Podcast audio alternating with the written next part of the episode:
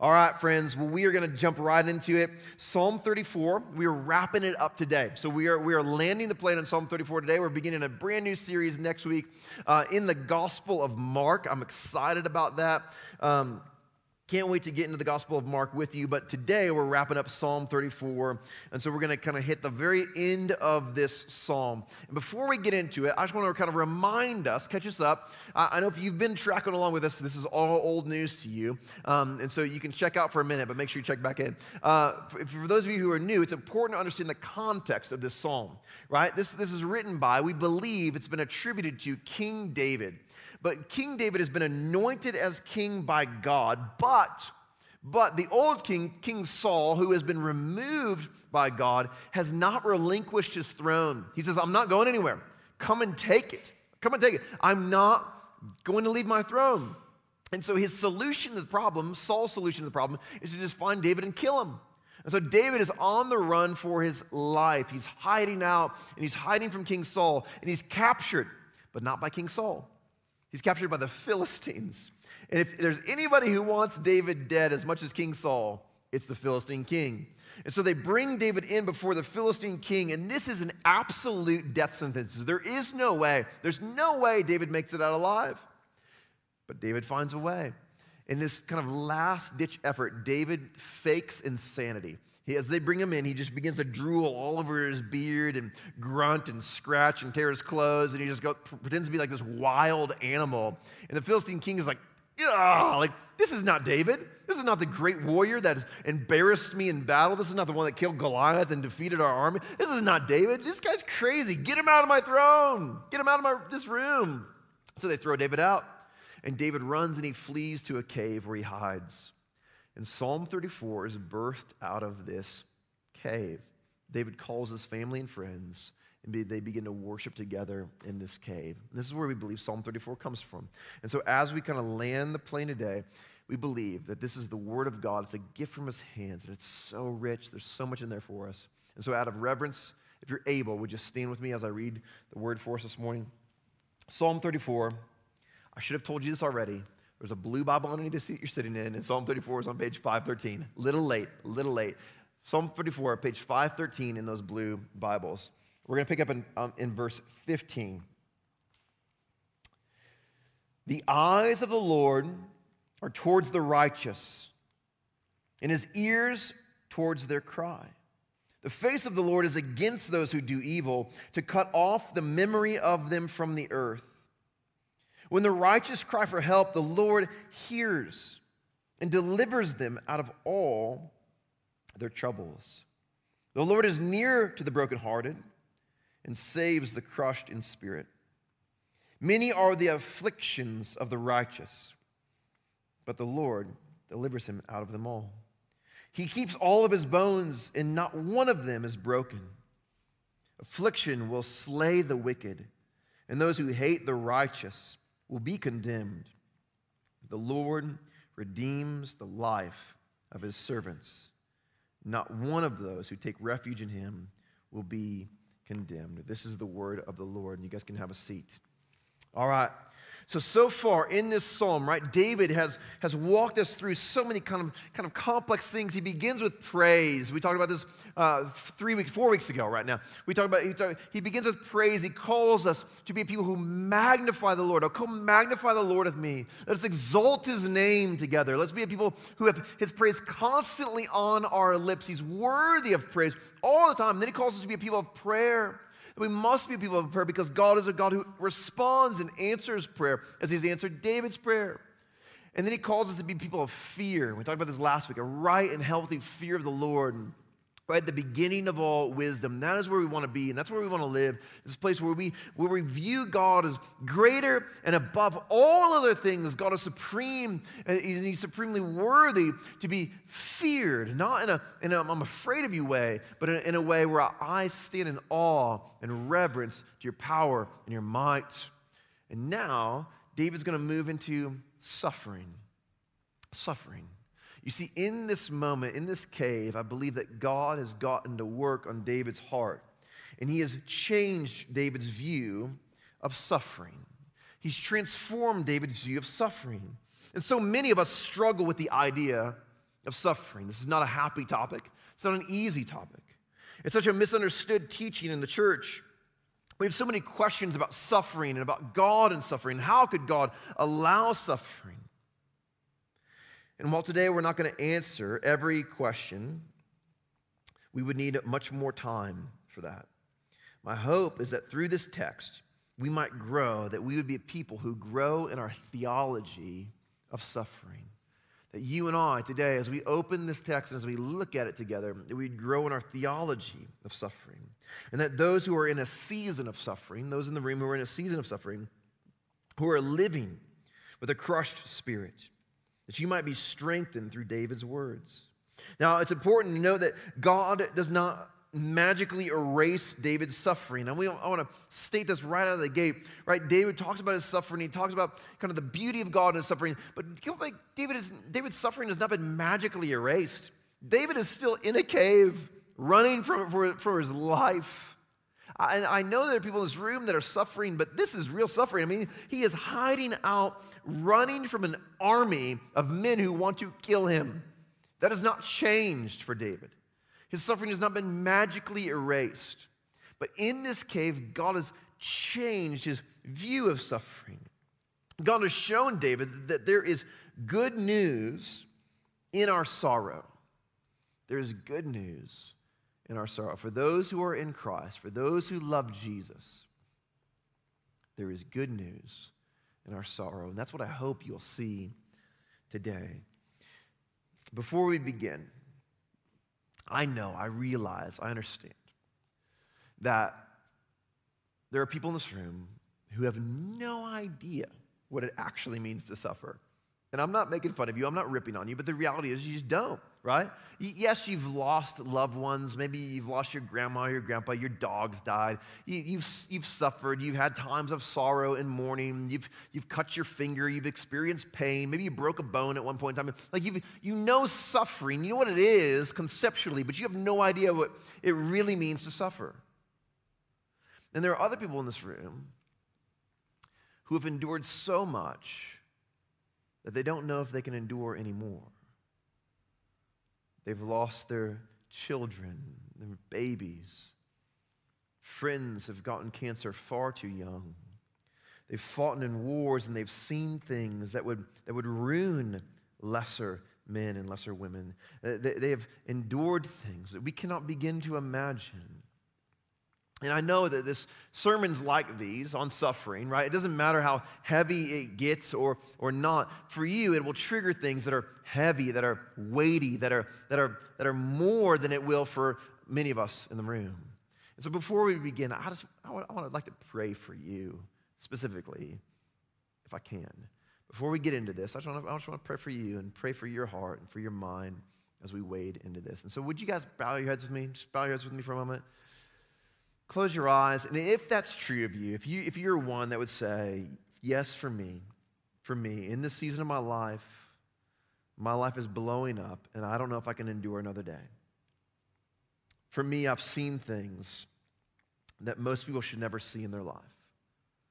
And I've suffered in ways that most people will never understand. Would you, would you just raise your hand? Just raise your hand. I just want to, I just want to pray for you. All right, let me pray for you. Jesus, for, for my friends in the room who right now, in this moment, are going through the dark hour of the soul, who feel alone and helpless, deserted and abandoned, would you this morning, would you awaken them to your presence? Would they know that you are a near and present help? For those who have memories of the past, moments where, where they have seen sorrow and seen pain and endured things that, that no one uh, should, should ever have to deal with or endure. For, for those tapes that are on re- replay this morning or being replayed in their mind,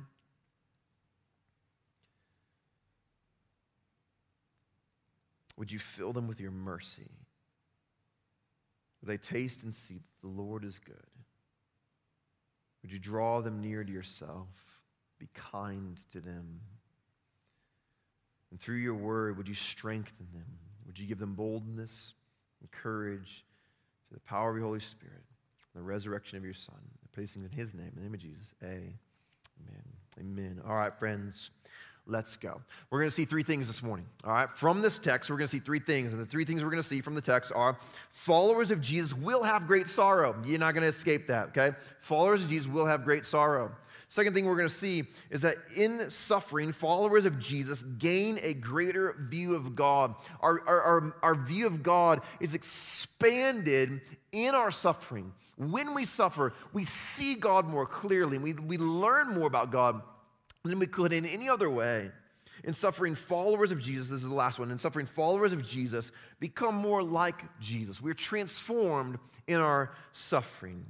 So now, number one, followers of Jesus will have great sorrow. Followers of Jesus will have great sorrow. This is an, un, an, unavoid, an unavoidable truth. You see, in this psalm, Psalm 34, and this section of Psalm 34, 15 through 22, right, the focal point, the focal verse is verse 19. Everything is flowing into and out of verse 19. It is, for the nerds in the room, it's a chiastic structure. For those of you who are like, oh, chiastic, uh, right? No, it's a chiastic structure, right? And everything is flowing into and out of verse 19. And in, in fact, it's a turning point of the verse. It's this moment in the verse where everything before verse 19 is they, the righteous, them, those. It's talking about you and me. And then in verse 19, it shifts. The first part of the verse is about us. The second part of the verse turns to singular, him. And the next few verses are all him, him, him. It's a messianic prophecy that comes out of this verse. It's a turning point in the passage. Verse 19 reads this way It says, Many are the afflictions of the righteous. That's followers of Jesus. the people of God. Many are the afflictions of the righteous, but the Lord delivers him out of them all. Many are the afflictions of the righteous, but the Lord delivers him out of them all. In this text, the righteous, if you look at the first few verses 15, 16, 17, 18, the, the, the, the righteous are the ones who are crying. The righteous are the ones who are weeping. The righteous are the ones who are enduring sorrow and suffering and pain. David is talking with the pain of the righteous, and many are the afflictions of the righteous. We want to believe that the good never actually suffer, right? The good guys always win. In the movies, those are the movies that we love. The good guys always win. We want to believe that the good never suffer. We want to believe that there's a way that for me and for you, that there's a way for us to, to, to, to, to figure out a secret formula or a way, there's a book that we can read or uh, actions that we can do that are going to free us from suffering.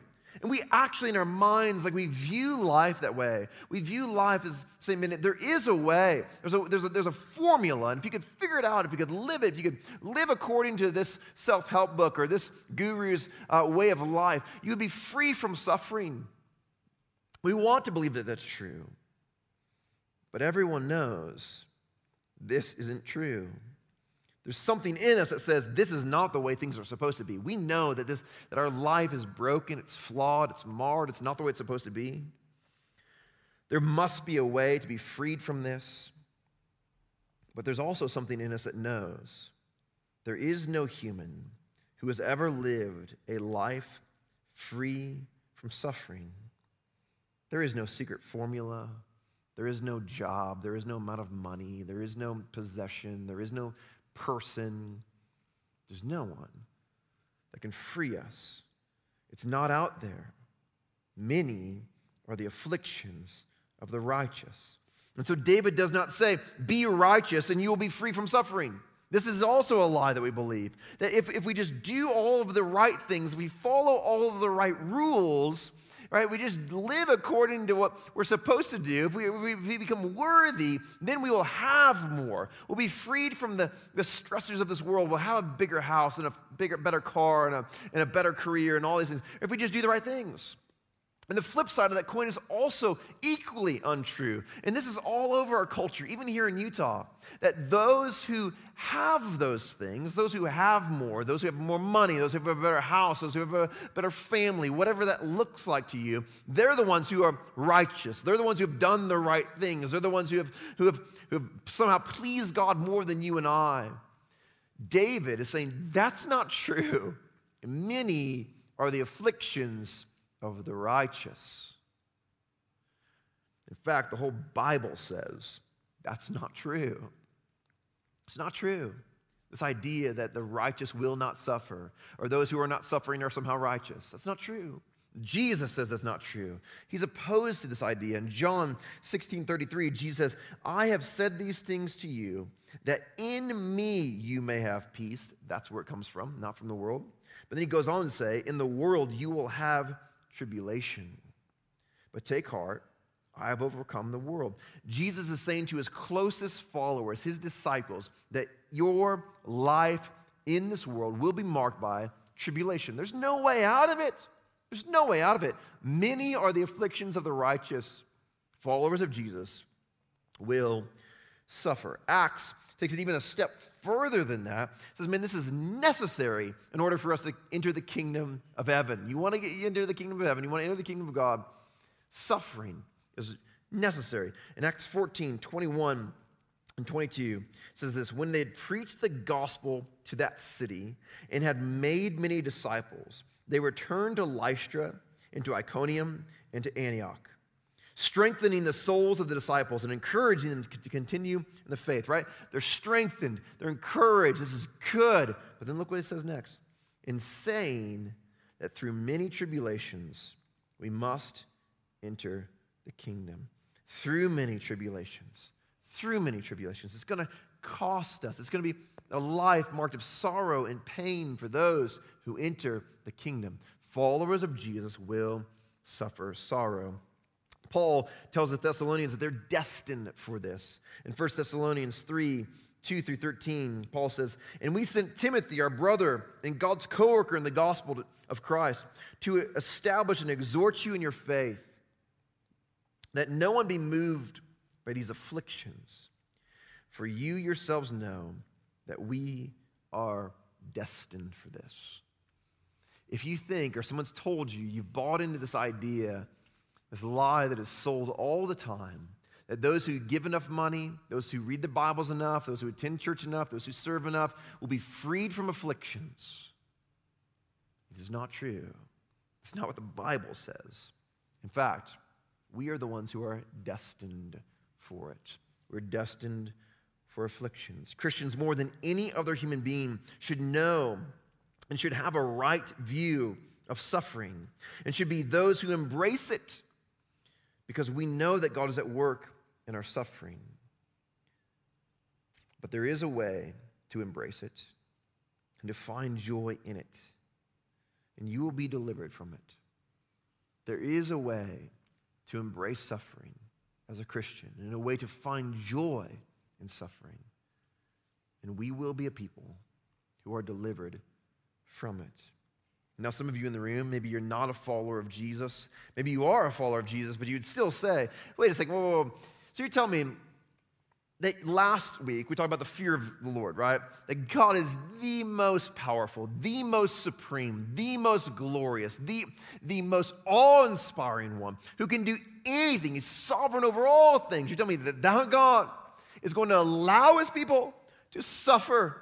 He's going to allow the righteous to suffer. He's going to even cause and bring about suffering in his people. How, how can you possibly believe that? That God would sit idly by as his people suffer. How could you believe that? But I want to show you the text because that is the opposite of what David is actually saying. David is actually saying the opposite of that idea. Yes, the righteous will suffer. Those in Christ will suffer. But God is not an idle God in our suffering. God is an active God. In fact, He's a very, very active God. This is exactly what David is getting at. And this brings us to the second point. In suffering, followers of Jesus gain a greater view of God, a greater understanding of God. We know God in the midst of our suffering. I want you to look at the verse, verses in, in, in Psalm 34 in your Bible, verse 15, 16, 17, and 18. I'm going to read them for you in a minute. But I want you to look at what God does in these verses and tell me if he's idle in our suffering. Verse 15 The eyes of the Lord are towards the righteous, and his ears towards their cry. The face of the Lord is against those who do evil, to cut off the memory of them from the earth. And when the righteous cry for help, the Lord hears and delivers them out of all their troubles. The Lord is near to the brokenhearted and saves the crushed in spirit. Is God idle in the suffering of his people? Not a true question. I know somebody in the room other than Randy knows. Is God idle in the suffering of his people? No. In fact, it's the opposite of it. The entire text is about the activity of God in the suffering of his people. All that God is doing in the suffering of his people. Yes, he doesn't magically remove David's suffering, but David's eyes are awakened, is open to God's activity in the midst of his suffering. God is radically moving in the midst of our suffering. In Christian suffering, right, our, we, are, we see that God's, God's eyes are on those who are suffering. His eyes are on those. He's, he's peering into the sorrow of his followers. He's peering into the sorrows of those who, who love Jesus. His ears are towards those who are suffering. He hears the cries of the saints, he hears the cries of followers of Jesus. He's listening to our suffering. And when he sees and when he hears, he delivers us. He moves near, he, he comes close to those who are suffering in Christ to deliver us out of that suffering. God is constantly moving. I want to show you one way that our eyes are open to God in the midst of our suffering. There's one thing where there's so many. Right? We could be here all day long. We could do a whole series on the ways that God is uh, opening our eyes to Him in the midst of our suffering. But I want to show you one. One. When you look at suffering on a grand scale, I, I don't mean like my one individual suffering, like I hit my, my, my thumb with a hammer, right? And it's causing pain. I, I, I mean, on a grand scale, all suffering. Y- yes, when I hit my thumb with a hammer, but, but all suffering, every suffering that has ever occurred by any human being ever in the history of the world, all suffering, we know, we believe as followers of Jesus, all suffering stems from our sin. The sin of Adam and Eve in the Garden of Eden is the beginning of, of, this, of the curse of sin and death. It's the, it's the beginning of suffering. It's written into the curse. We were not meant to suffer. We know that we were not meant for this. We know there's got to be a way out. It's written into the curse. It's all a result of our sin. Every moment that we try to usurp God's authority and, and, and build our own kingdoms and reject his kingdom, it results in sin. And all suffering is a result of human sin.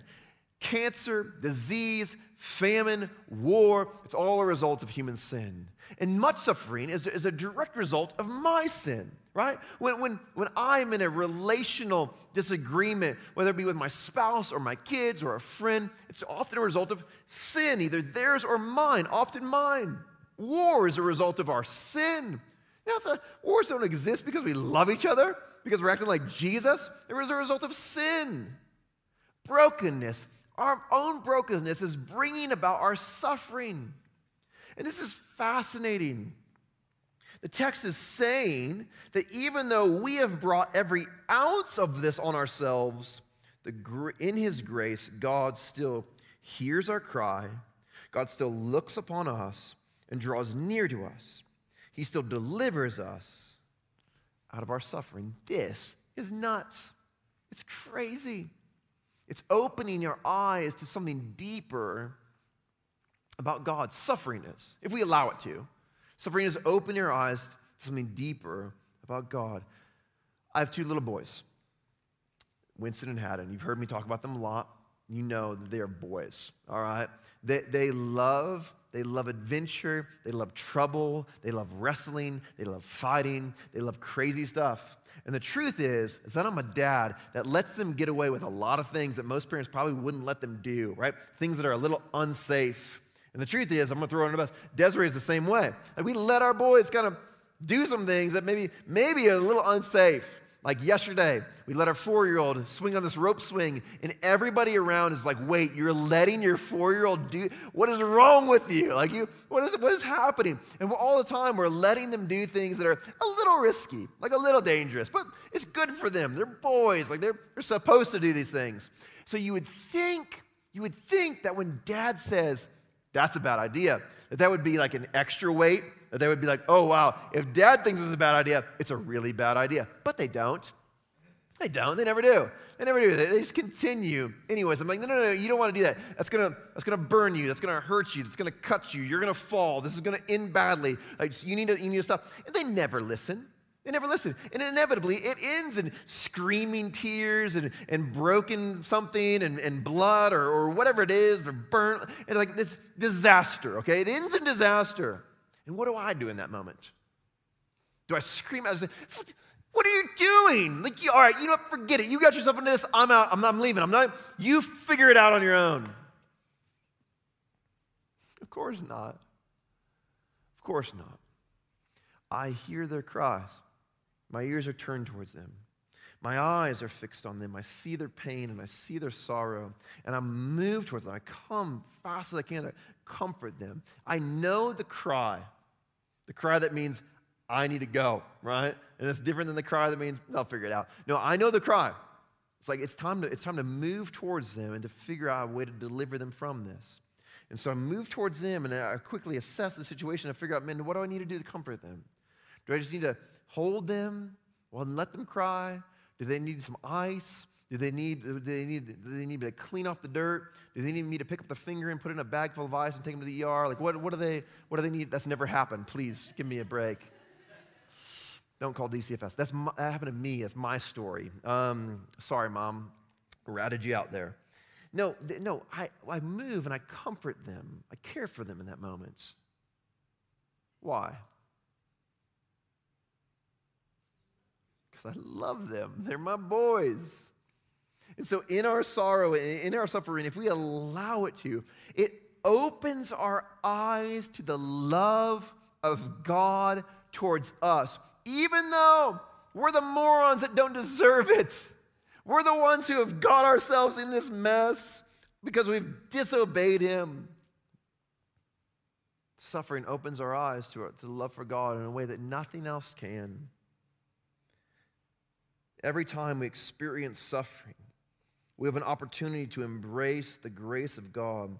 God is not idle in our suffering, but rather He is very, very active. And even though it is all our fault, it's all a result of our sin, He's still moving towards us in love. So, for my friends in the room who love Jesus, but are in a season of crying out in need of help, lost in trouble, brokenhearted, or crushed in spirit? Are you seeking Him? Are you allowing suffering to transform your view of God, or are you suppressing it? Are you crying out to Him? Are you looking to the infinite, all powerful God who can fully grasp your sorrow? You must realize this. Yes, He is fully infinite and all powerful, but he can still understand your sorrow. Jesus knows what it means to suffer. He knows what it means to be weak. He knows what it means to feel intense pain. He knows what it means to be broken down. He knows what it means to feel hopeless and helpless because he experienced it all on the cross. He experienced it all as a human being. He knows what it means to suffer, to have sorrow and mourning and loss and pain. He knows. And so, not only do we have an infinite God who loves us infinitely, even in the midst of our sin, we have a God who can identify us in the midst of our sorrow and pain. The author of Hebrews in Hebrews 4 puts it this way He says, For we do not have a high priest who is unable to sympathize with our weakness, but one who in every respect has been tempted as we are, yet without sin. Let us then, since we have this, since we have Jesus, let us then with confidence draw near to the throne of grace, that we may receive mercy and find grace to help in a time of need. You see, when we allow it to, suffering opens our eyes to God, and when our eyes are open to Him, we run to Him in our suffering. When we understand, when we allow suffering, see, so often we want to suppress suffering. We want to shove it down. We don't want to think about it. We don't want to talk to anybody about it. We just want to numb the pain. And so we bury ourselves in our work. We bury ourselves in alcohol. We bury ourselves in binge watching Netflix. We just don't want to think about it. And so suppress it, suppress it, suppress it, suppress it. But when we take it before God, when we allow it to, it opens our eyes to His love for us. And as our eyes are open to His love for us, we move towards Him. And as we move towards Him, our eyes are open even more to His love for us. And we move towards Him even more. Like only suffering, only suffering can awaken you to this. So there's much good in the midst of our suffering. He has identified with us in our suffering that we might enjoy his glory, that we might draw near to him. But not just someday, out there in the distance in the future, someday when we die, we'll, we'll, there'll be the end of suffering. Not just out there in the distance. Every single day, we are invited to die and rise with Christ. My great hero, Dietrich Bonhoeffer, um, who was a pastor in Nazi Germany. His, his, his most famous quote, right? Bonhoeffer says, When Christ calls a man, he bids him come and die. And Bonhoeffer's not talking about a literal death. Y- yes, maybe. Yes, Bonhoeffer did die a literal death. He died in a Nazi concentration camp because he loved Jesus. But he's not talking about a literal death. He's talking about every day, every moment. When Christ calls you out of spiritual darkness and into spiritual light, he's calling you to, to come and die. Every day, He's inviting you into suffering. And that's a foreign idea for so many of us, but it's a beautiful idea. And it leads us to our final point. In suffering, followers of Jesus become more like Jesus.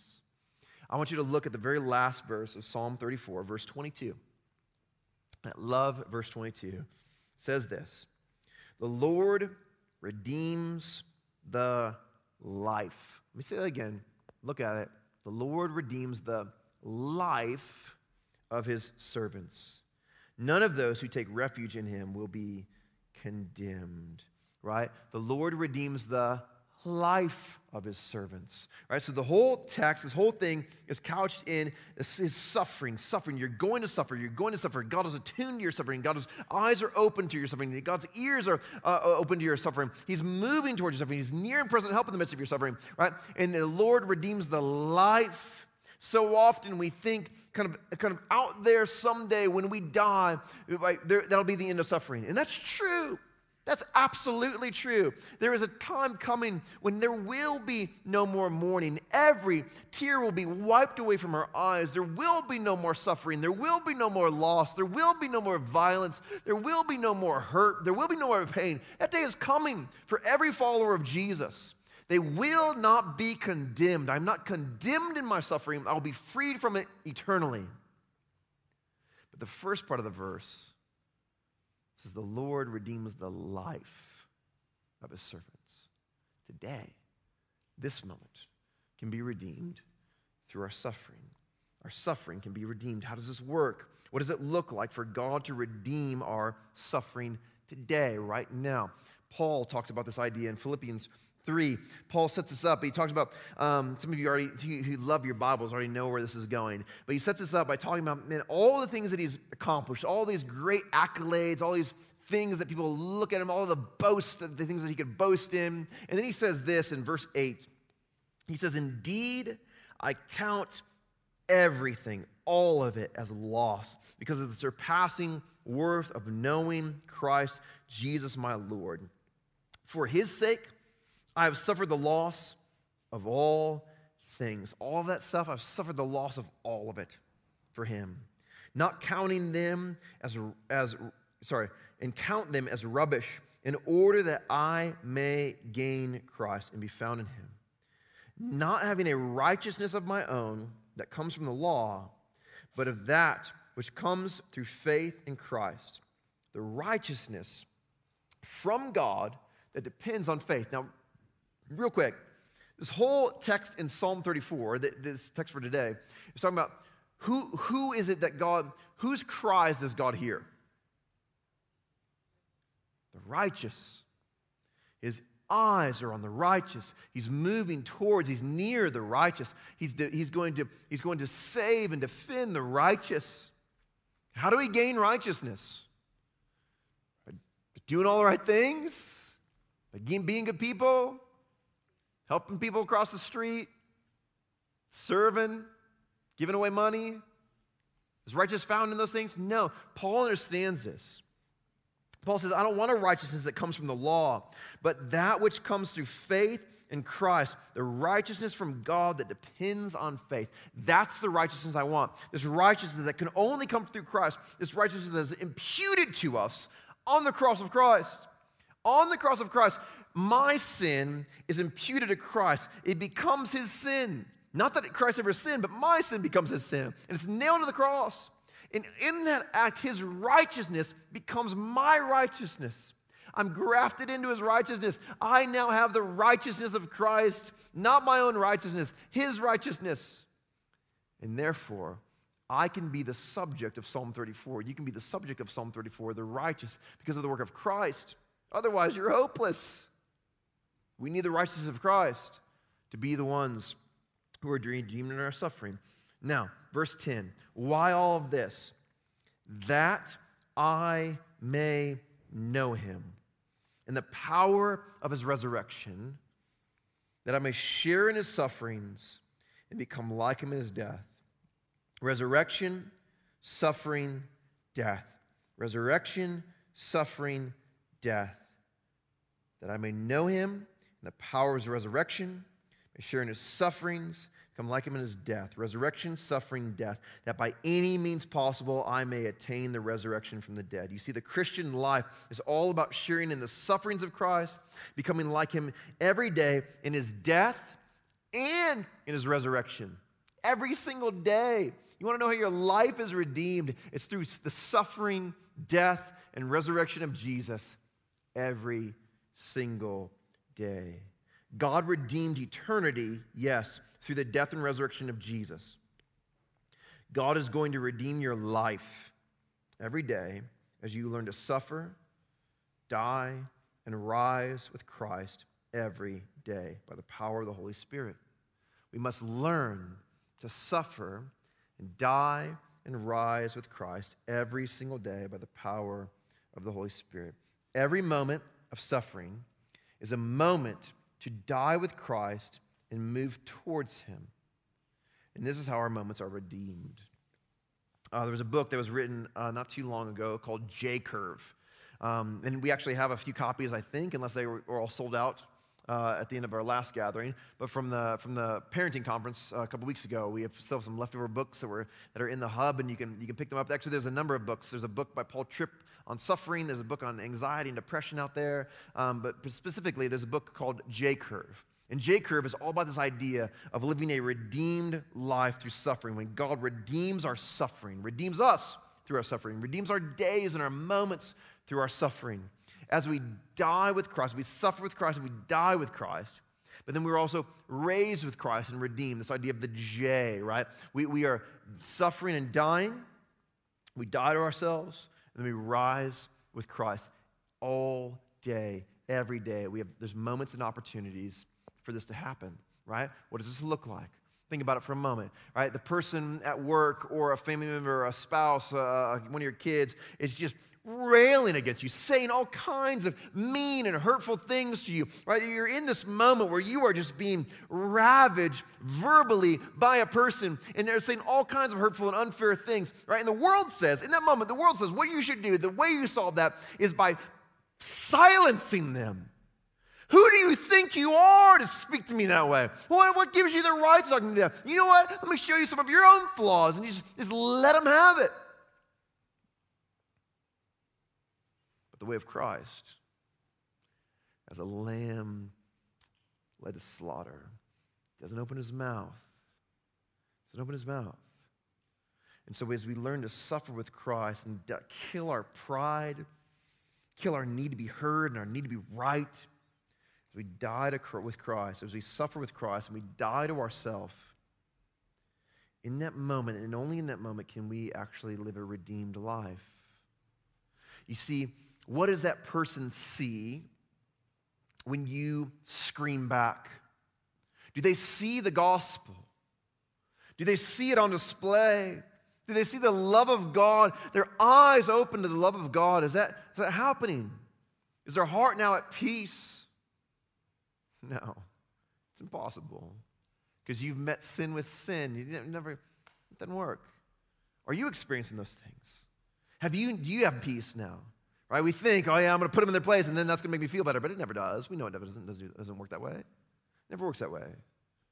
Are you experiencing the gospel? Are you experiencing the love of Christ? Do you realize that his eyes are on you, his ears are towards you, he's moving, he's present with you? No, you don't experience any of those things. But when you suffer as Christ suffered and you die to yourself, in that moment, your eyes are open and awakened that the God of all things, his eyes are on you. His ears are towards you. His presence is with you, and he's going to deliver you. He's going to help you out of that moment. You are going to rise. Your life, that moment of your life, is going to be redeemed. It's going to be redeemed in that moment. Because in that moment, when we are silent, when we, when we live as Christ lived, that person is experiencing the gospel. Whether they realize it in that moment or not, that person is experiencing the love of Christ. They're experiencing the love of God. And we are finding, we're finding the peace of the Lord in the middle of our suffering as we embody Jesus as we become like him. Now, does this mean that suffering's over and we're magically freed from all suffering? No. But we are embracing it and finding joy in it because we're becoming more like Jesus in it. I want to read you and leave you with a quote from J. Curve. It reads this way So we still hurt, we still grieve but now our temporary dying isn't just little old me on my own. I'm caught up into reenacting the most magnificent story ever told the gospel. I'm not just believing the gospel, I'm becoming like the gospel. You see, there's good news. There's good news in our sorrow. We can embody the gospel only through suffering. There's good news in our sorrow. You will suffer. Every follower of Jesus is destined for suffering many afflictions, many afflictions. But in those afflictions, if you allow it, those afflictions will transform your mind. It'll show you the love of our God. And if you learn to suffer with Christ and become like Him in your afflictions, to suffer with Him and die with Him, and to be redeemed and rise with Him, every day, again and again and again, by the power of the Holy Spirit, you will find good news in our sorrow, and you will find a redeemed life. And friends, this only comes, it only comes through suffering.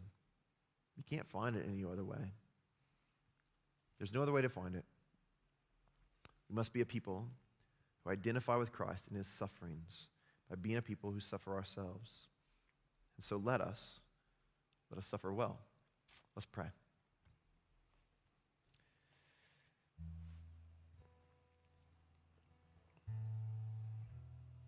I want us to be a people who today, today, today, today, you will suffer today.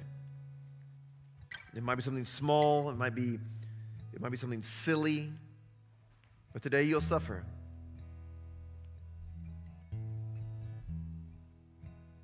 Maybe you drop something on your toe.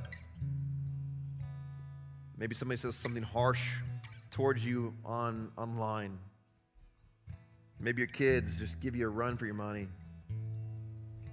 Maybe you and your spouse get into it later. You're going to suffer today.